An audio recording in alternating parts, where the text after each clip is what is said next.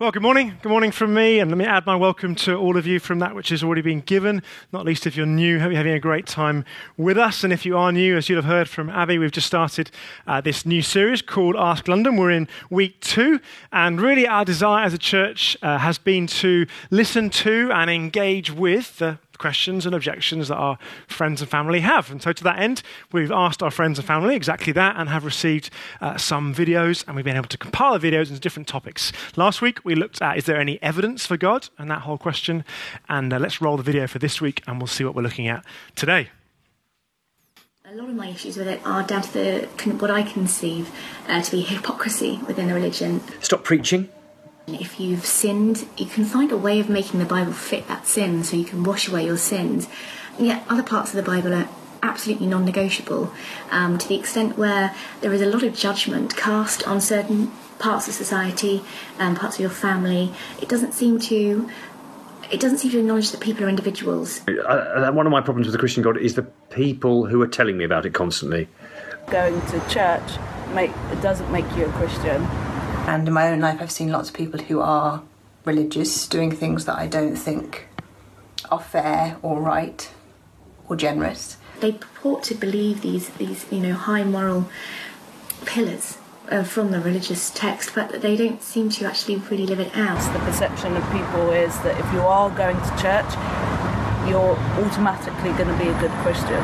I don't feel that's necessarily the case they're in a real minority Christians who, who have strong faith and will accept other people and understand and empathise and genuinely spread love. They seem to be in the minority. So stop preaching, yes. Don't tell us about it. Don't tell us how to behave. Just behave, and then maybe we'll want to do the same thing. Okay. Well, firstly, just to repeat what I said last week, we're really grateful to the people that have taken the trouble uh, and I guess have had the courage, really, to put their uh, faces to video and articulate their questions and objections. We're really grateful to those people. And indeed, if you're here this morning, particularly as somebody who's come along, uh, maybe as a, as a guest, and you want to engage with this question, then thank you for coming. And uh, I do hope it's going to be helpful for you. So I guess you would have heard what the objection is. It would have come through, I think, fairly clearly. The objection to the Christian gods, to the Christian faith, is Christians. That, I think, is what was coming through fairly clearly. Specifically, Christians that are judgmental and other, about other people's behavior, and Christians whose own behavior is hypocritical. I think they were the two strands coming through. And when it comes to that charge that Christians can be judgmental hypocrites, the answer to the charge, alas, is guilty as charged. That can often and has often been the case. Just um, the other week, I was walking down the aisle at the supermarket as you do, and I observed uh, a mum who was out shopping with her, her little child, must have been kind of four or five. Probably fair to say that the child was, was quite overweight.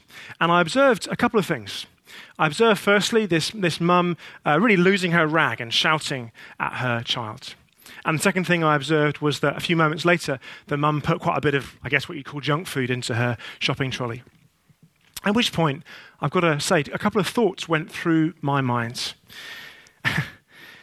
the first one was if I was a parent, I wouldn't discipline like that. And the second one was no wonder your child's a bit overweight, for putting all that junk food into your trolley. And I kind of thought, thought about that afterwards. And I thought, well, hang on a minute, I don't, I don't know that lady. I don't know that child. I don't know anything about their lives. I'm not even a parent. I don't know what it's like at all. And yet I felt I was able to make, internally at least, those kinds of judgmental comments. And what's more, I was probably being pretty hypocritical as well, because as far as I understand it, there's probably not a, a, parent on the planet who hasn't at some point lost their temper with their child. So if I was to be a parent, presumably I would one day do the same thing, therefore proving myself to be a bit of a hypocrite. My suggestion is that inside every Christian there lurks the potential, at least, to judgmentalism and to hypocrisy. And tragically, the tragedy is that many people, many, many people have been put off the Christian faith, not by the message of the Christian faith, but by those who purport to proclaim it. Many people have been hurt, often very badly, by Christians, by the church. Christians, for example, who they thought they could trust, who turned out to betray that trust. Christians who, on the one hand, sang about love and then spoke words of condemnation. Christians who claimed to be giving money away and were actually embezzling money for themselves. Christians who commanded sexual purity very forcefully and turned out to be sexual abusers. Or Christians who bemoan the state of the nation and then do virtually nothing to lovingly engage with the nation. So, what I want to do this morning is just look at those two strands in turn judgmental Christians and hypocritical Christians and try and dig beneath what lies beneath the objection and beneath the reality of the objection. And then, thirdly, try and see if there's a way forward. Okay, so judgmental Christians, hypocritical Christians, and then let's see whether there's a way forward from those objections. Number one, judgmental Christians. I want to leave this on three quick steps, which I hope will help us to dig underneath this objection and get really to the core of it so we can suggest a way forward. Firstly, I'm assuming that we're not objecting to the principle per se of anyone making a judgment about what is right or wrong. I'm assuming that's the case. As we discussed last week, if you were here or you caught up on the podcast, all of us, I think, are very clear deep down that certain things are absolutely right or wrong. Even if we say that we believe that every person has the right to choose what's right or wrong for themselves, I'm not sure whether deep down we actually live like we believe that's true. So, for example, in Saudi Arabia, the authorities are very clear that it is wrong for women to drive a car. And I think many of us would say, it doesn't really matter what the authorities think is right. We strongly believe that to be wrong. And furthermore, some people would go as far as saying we should exclude Saudi Arabia from certain aspects of international relations or trade because they are so wrong. So I'm not sure we can object in principle to the idea of Christians making a judgment in the sense of discerning what might be right or wrong of someone's actions because I think all of us do that at some point. Second step.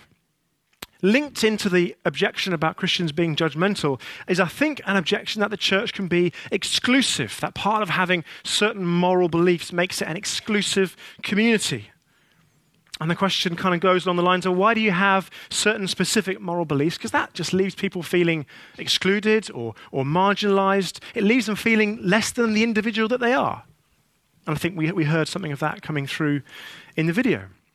And to extend that argument, it's kind of the idea that as long as everyone respects the privacy and the rights of others to, uh, to work for equal access of opportunities and fairness, if we do that, that's really all we need to have a, a truly inclusive community. But that strikes me as being a slight oversimplification because every community, even in a, a liberal democracy, is based on a shared set of very particular beliefs. So, in our Western liberal society, democracy, we have a very relatively clear shared set of commitments. For example, to reason and to rights and to justice. And they're all embedded in a particular shared set of values which isn't universally shared by everyone else. So the idea of a totally inclusive community, I would suggest, is an illusion. There's always some set of shared beliefs that necessarily create boundaries. Let me give you an example. Imagine you have two friends. I'm sure you do have two friends. Imagine one of them sits on the board of Stonewall, which is the organization, community that campaigns and lobbies for equal rights for the LGBT community. Imagine you have a second friend, and they sit on the board of the Coalition for Marriage, which is an organization which lobbies on behalf of the defense of traditional marriage. So you've got quite an eclectic group of friends. And imagine that your first friend, who sits on the board of Stonewall, one day says, I've had a religious experience and I now believe homosexuality to be wrong. And then your other friend, the same week, says, who sits on the board of the Coalition for Marriage, says, My son is gay and I believe he has the right to marry his partner. And both of them continue to make these assertions relatively persistently. No matter how uh, gracious or flexible the various board members of each organization might be, eventually there will come a point where both organizations will say to your two friends, I'm sorry, but you need to step down from the board because we no, we no longer have a shared set of commitments. Now, interestingly, one of the organizations has a reputation for being inclusive and one has a reputation for being exclusive. But in reality, in practice, they both operate in very much the same way. That's how communities work. Any community that didn't hold its members accountable for specific beliefs and practices would kind of cease to have any sense of corporate identity, would cease to really be a community at all. So, therefore, I guess that begs the question how do we judge a community, like a church, a group of Christians? How do we find out whether it is open and caring or narrow and oppressive? If we're not going to say it simply believes different things, how do we do that? Well, at this point, I want to recommend a, a, book to you. It's a book called The Reason for God by uh, an author and church leader in New York called Tim Keller. If you're interested in exploring these things, if you're of a skeptical disposition, I think you'll find this helpful. I think it will engage your mind. I really recommend it as a way of exploring some of the contentious claims of the Christian faith. And in this book, Keller addresses the same question. So he asks the same thing. If we're not going to simply uh, hold it, we're not going to exclude the church for holding different moral beliefs, how do we assess a community to see whether it's open and caring or narrow and oppressive? And he says this Here is a far better set of tests. Which community has beliefs that lead its members to treat people in other communities with love and respect, to serve them and meet their needs? Which community's beliefs lead it to demonize and attack those who violate their boundaries rather than treating them with kindness, humility, and winsomeness? He goes on to say, We should criticize Christians when they are condemning and ungracious to those who don't believe, but we should not criticize churches when they maintain standards for membership in accord with their beliefs. Every community must do the same.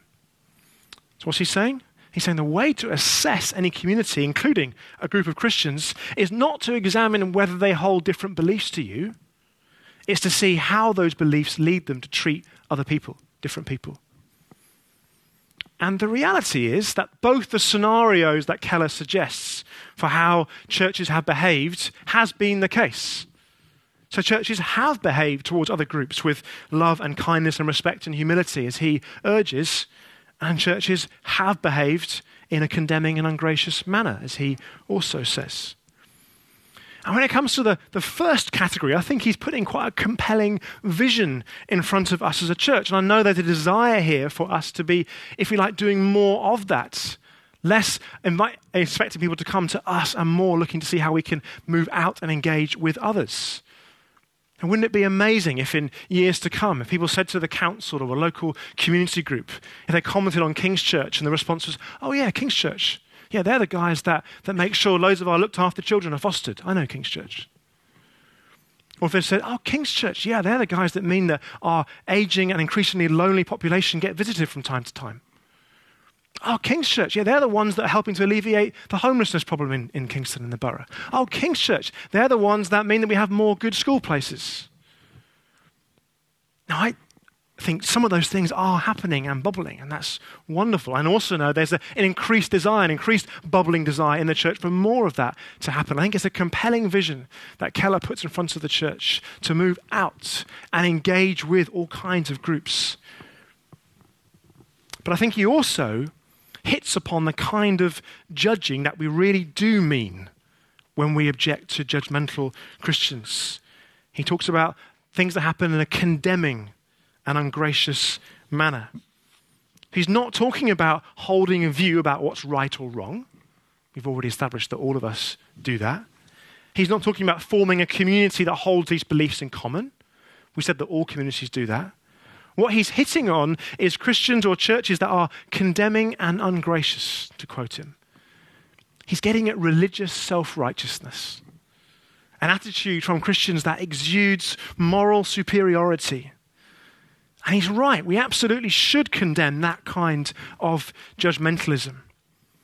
And as Christians, we need to have integrity, don't we, to, to examine ourselves and to see, if you want to use my example, whether those supermarket moments lurk under the surface as they did for me. Now, it's interesting that the impression given is that this criticism of the judgmental side of Christianity, which is an appropriate criticism, the perception is that that's a new idea, that society has advanced into the late 20th century, early 21st century, and we've now advanced to such a stage that we can pick the holes in Christianity, and this is one of them. I'm not sure that's the case. I think the most compelling, best critique of self righteous judging and condemning comes from Christianity itself. You only have to read what Jesus had to say. He was incredibly clear what he thought about these things. So in Luke chapter 6 and verse 37, Jesus said, speaking to very religious people, he said, Do not judge or you will be judged. Do not condemn or you will be condemned. Can you see how he's, he's diagnosing religious judgmentalism that condemns? That's what he's getting at. And he knew that the religious elite were able to ascribe value to themselves by devaluing others. He knew that they were able, through their moral performance, to increase their own sense of value and to decrease others, reducing someone else's value in order to promote their own. And Jesus called them out on it time and time again. Point blank in Luke 11, a few chapters later, speaking to the religious people. He says, You may look impressive, but deep inside you're full of greed and wickedness. Strong words for religious, self righteous judgmentalism. Later in the same chapter, he says, You load people down with heavy burdens that they can hardly carry, and you don't lift a finger to help them. And he continually called out the religious folk for their self righteous, condemning, judgmental attitude, and he kept doing so until they killed him for it. As the theologian Karl Barth once said, it wasn't the world that killed Christ, it was the church. Jesus is not surprised that many people, many of you perhaps, object to judgmental, condemning Christians because he did too. And neither is he surprised that we object to hypocritical Christians. It's number two hypocritical Christians. I heard a story, I, sense it may be apocryphal, but I heard a story recently uh, of a pastor, church pastor, who was walking down the street and he saw a group of 10, 11, 12 year old boys, a whole gaggle of them, talking really excitedly and animatedly surrounding a dog. And as the church pastor approached, he's a little bit concerned for the dog, so he stopped and asked the boys what they were doing. And one of the 11 year old boys piped up and said, Well, it's a stray dog from round here, and all of us really want to take him home. We want to keep him, but only one of us can take him home, so we're having a competition. And the pastor was quite intrigued, and he said, Well, what, what competition are you having? And the little boy piped up and said, We're having a competition to see who can tell the biggest lie. And whoever can tell the biggest lie, they can take the dog home. And this pastor is absolutely aghast. You can't have a competition about lying. And he launches into this 10 minute tirade, beginning with, Don't you know that lying is a sin? And ending with, When I was your age, I never told a lie. A few moments passed, long pause. Pastor thought, maybe I'm getting through to these boys. Eventually, the youngest little boy let out a long sigh, looked at his mates, and said, All right, give him the dog.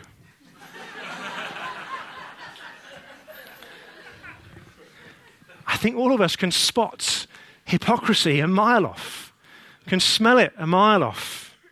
And most of us want nothing to do with it. Most of us want nothing to do with it, especially religious hypocrisy.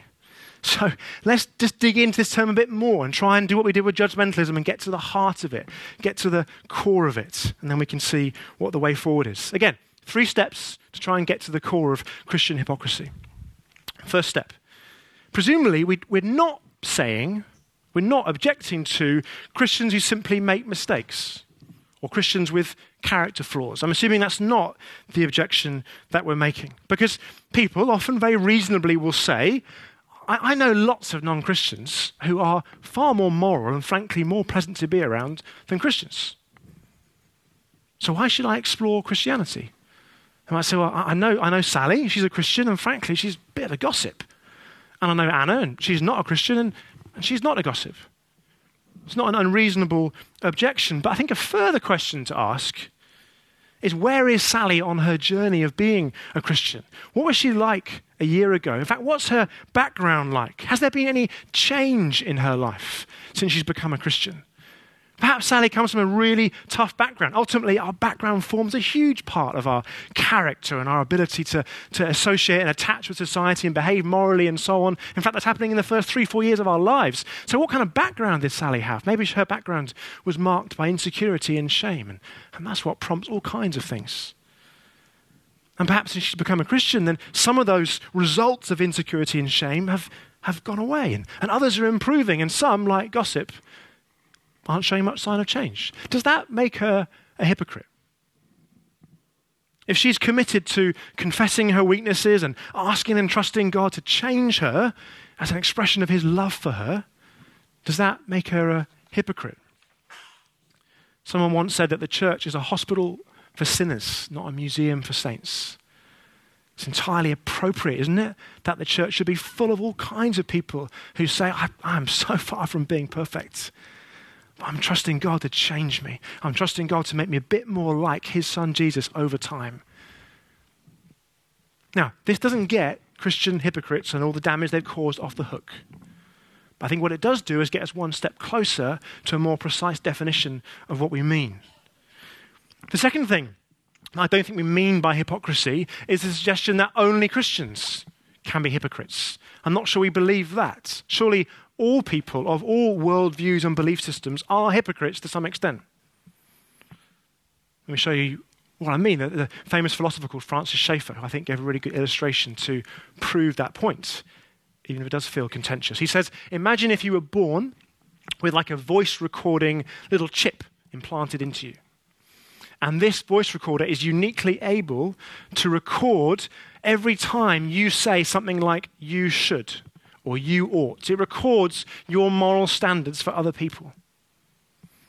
And then Schaeffer says, when you get to the end of your life and the voice recording is played back to you, could you honestly say that you lived up to the standards that you had for other people?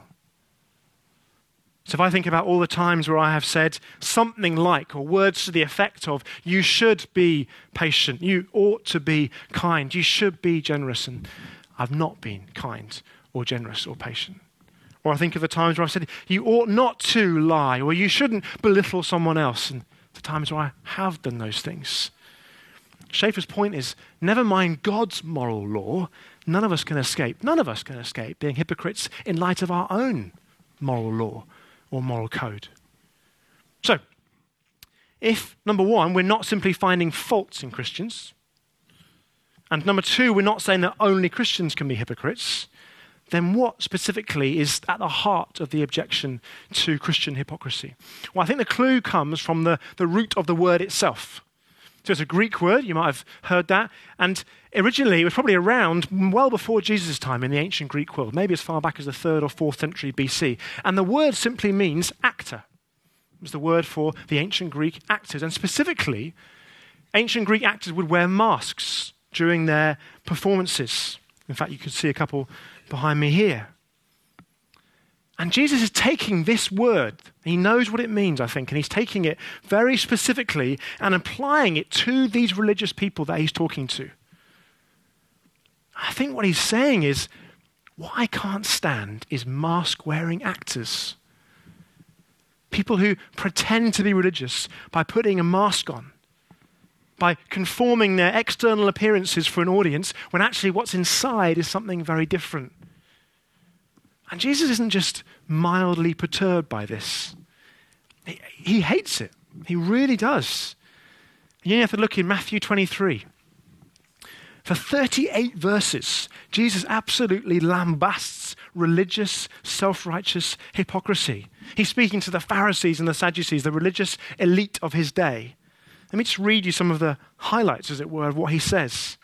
Seven times he says, Woe to you, you hypocrites! Calls them serpents, a brood of vipers. He compares them to whitewashed tombs that look beautiful on the outside and inside contain death and filth and hypocrisy. These are strong words. It's mask wearing hypocrisy that Jesus objects to, a lack of authenticity and openness. Now, hear me, it's not getting it wrong that he objects to. Not at all. People who knew they were far from perfect and acknowledged it only met with incredible, off the scale kindness and compassion and gentleness and forgiveness from Jesus. It's refusing to acknowledge our spiritual sickness and then using religious or moral behavior to mask it is what Jesus really objects to. So, what's the way forward? Point three. What's the way forward when it comes to condemning judgmentalism and to mask wearing hypocrisy. Well, Jesus closely associates the two together. In fact, when you read what he says, he, he often will attack both, if you like. He closely associates the two together. He understood they were both symptoms of the same problem. You see, a, a Christian who is self righteous and condemning or is a mask wearing hypocrite hasn't understood the gospel. Or, more subtly perhaps, and I think this is a danger for all Christians and all churches, has just moved one or two clicks away from the gospel. What they've bought into or slipped into is the idea that Christianity is basically a form of moral improvement, that I am right with God because of my right behavior. And that, of course, leads to feelings of superiority, especially towards those who don't behave in the same way, who don't share your views on right behavior. And then that superiority will lead to condemnation, and that condemnation can even lead to oppression and abuse. And that, I think, is what Jesus is criticizing so fiercely. Remember, the people he criticizes, they pray, they give to the poor, they seek to live according to the Bible. But he knows that they do so in order to receive acclaim and power. He knows they do so because they believe they can earn leverage over others and even God because of their spiritual performance. And that, he knows, is what causes them to feel superior, to act in a judgmental, condemning fashion. And also, that's what causes them to wear a mask. Because if your sense of value and worth comes from maintaining a high moral standard, when you dip below that high moral standard, as all of us do, you had no choice but to wear a mask to pretend that you still do meet the high moral standard, if that's where your worth and value come from. But if, however, the essence of Christianity is salvation by grace, by which we mean you are right with God and loved by God, not because of what you've done, but because of what Christ has done for you. If that's what Christianity is, then that is deeply humbling. Leaves no room for self righteousness. Your best moral efforts are utterly feeble in the sight of a perfectly holy God. You have no reason then, surely, to feel superior or self righteous or to cast judgment. How could you? In fact, when you've experienced the kindness and the acceptance of God as a gift, then you just want that same kindness and acceptance to go to others. That becomes your default position. When you apply the gospel to your heart, kindness becomes your default position. And listen, history is littered with examples of self righteous and hypocritical Christians causing damage. But it's also littered with examples of Christians who understood the gospel, believed the gospel, applied the gospel to their heart, and let that same kindness and love work through them towards other people. Many, many examples of that throughout history. William Wilberforce and his friends bringing slavery to an end in the 18th century. Martin Luther King bringing segregation to an end in the southern states of America, Dietrich Bonhoeffer in Nazi Germany. Look at the orphanages and the schools and the hospitals all around the world. Because Christians understood the gospel, believed the gospel, applied its kindness and its grace to their heart, and then were able to apply the same kindness, the same grace to other people. And equally, when you've understood the gospel, you have no reason to wear a mask. The Apostle Paul in Romans 5, I think, puts it perfectly when he says, basically, Christ loved you enough to die for you whilst you were still a sinner. The inference being, if he loved you then, before you were exploring or seeking him, perhaps, for example, when you were at your hypocritical, judgmental, or worse, if he loved you then, why would you wear a mask in front of him now? And of course, if you know that you are both fully known in all your detail and fully loved by the creator of the universe, then why would you wear a mask in front of anyone else? Listen, I, I, I do really get why people would think that the answer to self righteous, condemning, hypocritical Christianity is to reject Christianity. I get that. But I want to suggest that Christianity not only offers in Jesus Christ the best critique of itself, it also offers the solution Jesus Christ, the gospel. I want to help us to respond and reflect in these next few moments. I wonder whether Jamie and the band could help us to do that with, with singing and with worship. I just want to pose a couple of questions if you are a believer in the gospel, as many of us are. And there would be a horrible irony if these questions came across as condemning. this is an amazing community to be part of. It is an amazing community that does demonstrate and exemplify much of the vision that I think Tim Keller was putting before churches. So these questions are not meant at all to condemn. They're just meant to help. So, question one is Do you have a condemning, judgmental streak that, that lurks at all, as I discovered in the supermarket that I did? King Church, let's not be ruthless with anyone else's sin. Let's be ruthless with our own. Jesus does not condemn you, but he invites you this morning to receive afresh this very same forgiveness that he won for you at the cross. Second question Are you wearing a mask? We've talked for a number of months now about this being an authentic community. Followers of Christ, people able to explore Christ, become followers of Christ, and grow in being an authentic follower of Christ. People like that don't mask struggles. They do exactly, authentically, what the Bible says in James 5:16. They confess their sins to one another and they know the healing forgiveness of God. I think this is a good community to be open and honest and authentic. Not perfect, but a good one. And it might be this morning that you need to follow what the Bible says in James 5:16 and, and grab someone that you know and trust, you know is for you, and take the mask off. Confess. Know healing forgiveness. There's all kinds of other aspects of the church communities life group leaders, cluster leaders, Paul and myself as pastors. I know Patrick, who leads the men's ministry here, about to bring in a kind of mentoring scheme into the men's ministry. And I know Becca's heart, who leads the women's ministry, is to have lots and lots of opportunities to build community and make authentic, tangible, trustworthy friendships. There are opportunities, I believe, in the life of this community to take the mask off. I can't promise that if you do, there is not collateral damage. There usually is. But what I can promise is that when you do that in loving community, that's where life is to be found. Life is not to be found with a religious moral mask, attending meetings, saying the right thing, but masking struggles. That's not where life is to be found. It saps the life from you. The abundant life that Jesus promised is to be found in taking the mask off, confessing, being open, real, honest. That's where healing is. That's where forgiveness is. That's where growth and transformation and change is. And what about if you're far more skeptical about the claims of the Christian faith and the gospel? You're exploring this stuff, and maybe even it's a the primary objection you have. Maybe you've given up on Christ, and the reason you've given up on Christ is because of the church and you wouldn't be alone, sadly. One of my uh, favourite songs is called Lover of the Light by Mumford & Sons. Don't know if you know it or not.